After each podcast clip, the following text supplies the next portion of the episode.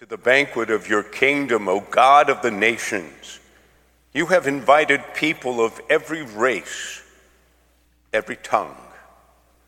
May all who are called to a place at your table come by the narrow way to the unending feast of life. We make this prayer through our Lord Jesus Christ, your Son, who lives and reigns with you in union with the Holy Spirit God forever and ever. In the passage that follows from the prophecy of Isaiah, God promises to open his kingdom to all people. A reading from the book of the prophet Isaiah. Thus says the Lord For I know their works and their thoughts, and I am coming to gather all nations and tongues, and they shall come and shall see my glory, and I will set a sign among them. For them I will send survivors to the nations, to Tarshish, Put, and Lud, which draw the bow, to Tubal and Javan, to the coastlands far away that have not heard of my fame or seen my glory. And they shall declare my glory among the nations. They shall bring all your kindred from all the nations as an offering to the Lord on horses and in chariots and in litters and on mules and on dromedaries to my holy mountain, Jerusalem, says the Lord. Just as the children of Israel bring a grain of offering in a clean vessel to the house of the Lord. And I will also take some of them as priests and as Levites, says the Lord. The word of the Lord. Thanks be to God. In the following passage from the letter to the Hebrews, we are told by its author that it's best to look on what we suffer not as punishment, but as instruction on how to live our lives. What does our suffering teach us about life? A reading from the letter to the Hebrews. Brothers and sisters, you have forgotten the exhortation that addresses you as children. My son, do not regard lightly the discipline of the Lord, or lose heart when you are punished by him. For the Lord disciplines the one whom he loves and chastises every son whom he accepts. Endure trials for the sake of discipline. God is treating you as sons, for what son is there whom a father does not discipline? Now, discipline always seems painful rather than pleasant at the time, but later it yields the peaceful fruit of righteousness to those who have been trained by it. Therefore, lift your drooping hands and strengthen your weaknesses and make straight paths for your feet, so that what is lame may not be put out of joint, but rather be healed. The word of the Lord. Thanks be to God. The Lord be with you. Listen to this reading. It comes from the Gospel according to Luke. Jesus went through one town and village after another, teaching as he made his way to Jerusalem.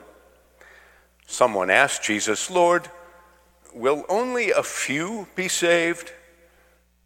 And Jesus said to them, Strive to enter through the narrow gate. For many, I tell you, will try to enter and not be able. When once the owner of the house has gotten up to shut the door, and you begin to stand outside and to knock at the door, saying, Lord, open to us, then in reply, he will say to you, I don't know where you come from. Then you will begin to say, Well, we ate and drank in your company. We heard you teaching in our streets. But the Lord will say, I do not know where you come from. Go away from me, you evildoers. Oh, there will be weeping and gnashing of teeth when you see Abraham and Isaac and Jacob and all the prophets in the kingdom of God. But you yourselves thrown out.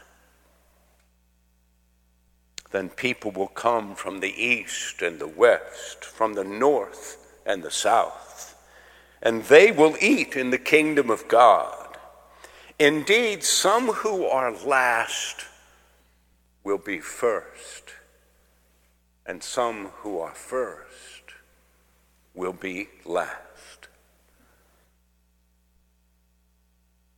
The Gospel of the Lord.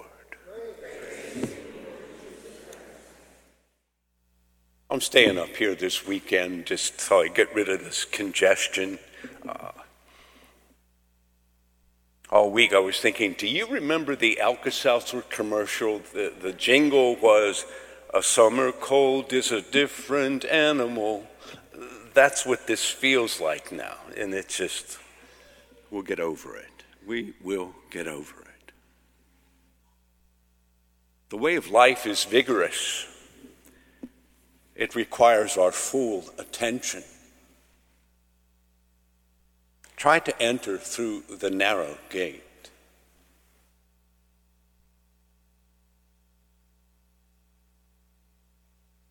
In the reading that we heard today from the prophecy of Isaiah, Isaiah is telling us that God's kingdom is going to be open to everybody, to people from everywhere, from the east, the west, the north, the south.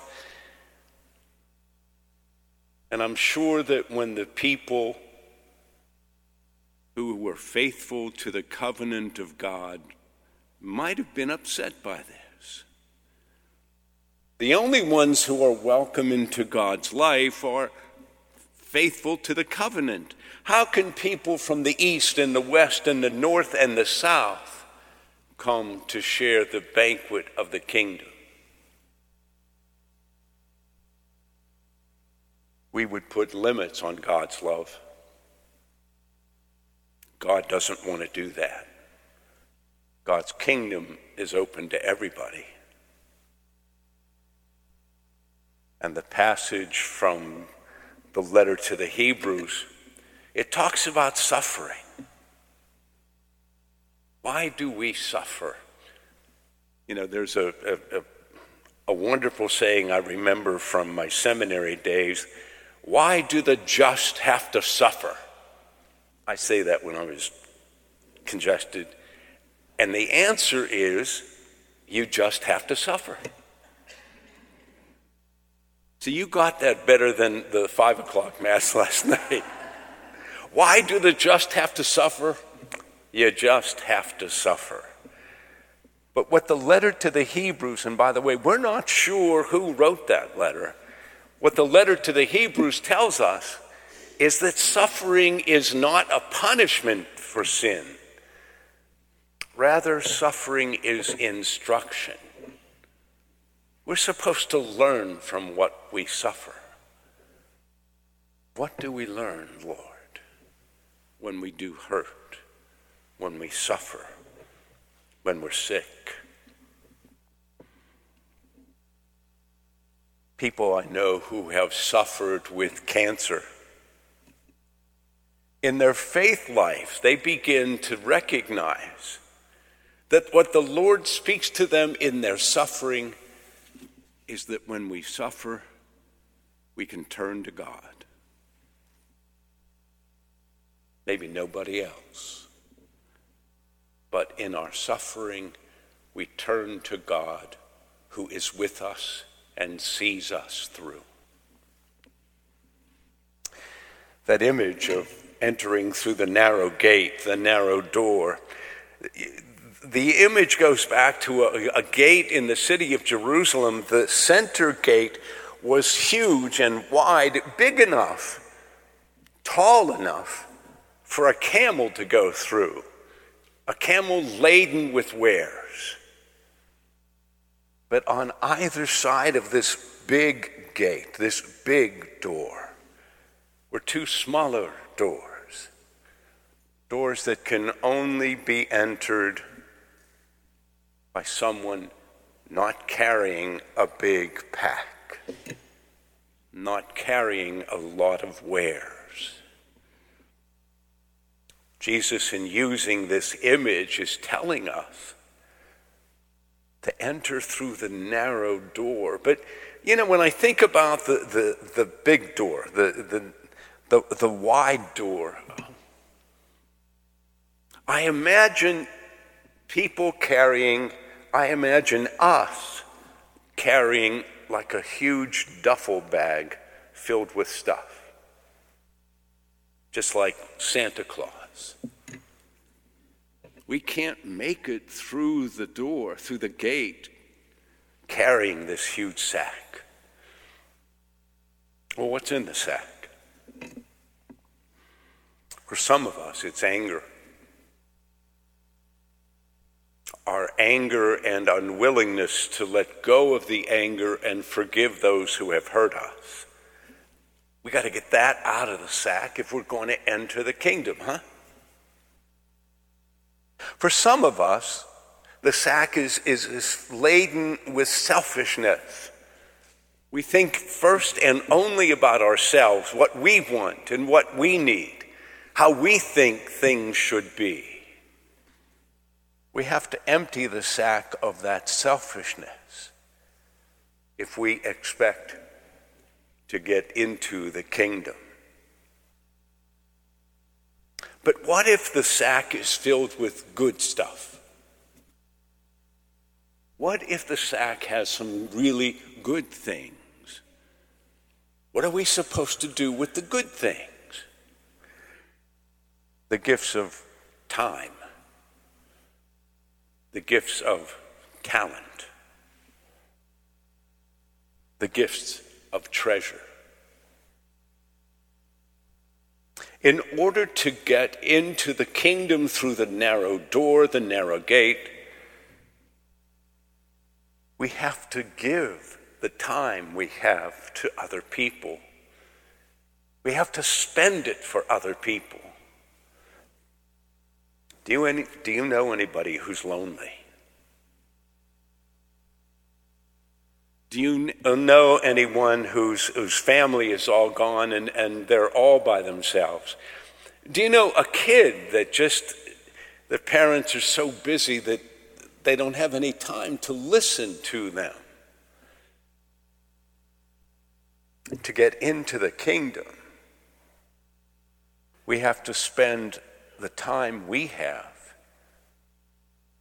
in caring about, in giving of ourselves to the lonely, to those who need us. Maybe the bag is filled with talent. What do we do with those talents? Could it be that our talent is in art? Could it be that our talent is in music? Could it be that we have a talent for carpentry or anything like that? We can hoard that talent and just use it for ourselves, or we can spend that talent to help other people. Do you know anyone?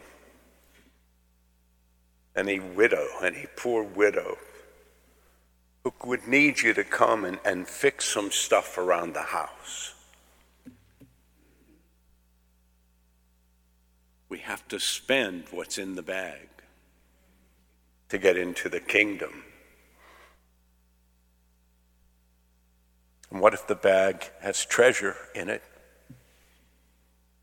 You know, what is it with us that thinks we have to hoard and save money?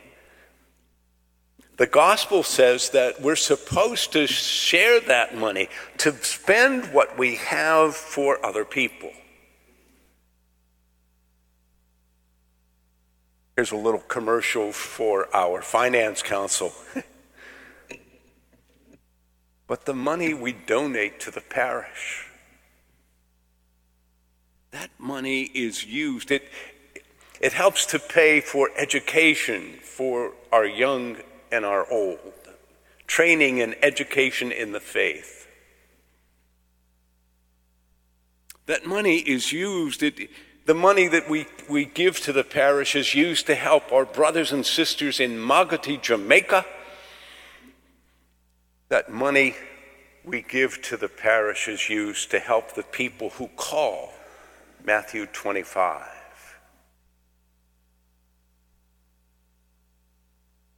The sack has money in it, not to hoard selfishly, but to spend in helping others. Our gifts to the parish do just that.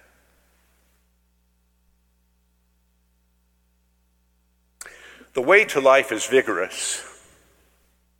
The Lord we share in the Eucharist is one who poured out his life. He spent his life on the cross to save us and open the gates to us, open the gates of the kingdom to us.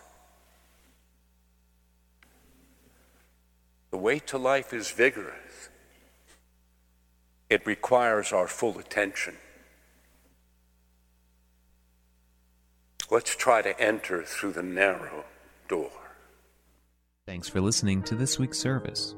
To stay up to date on the latest news involving our parish, please visit our website at goodshepherd-sc.org.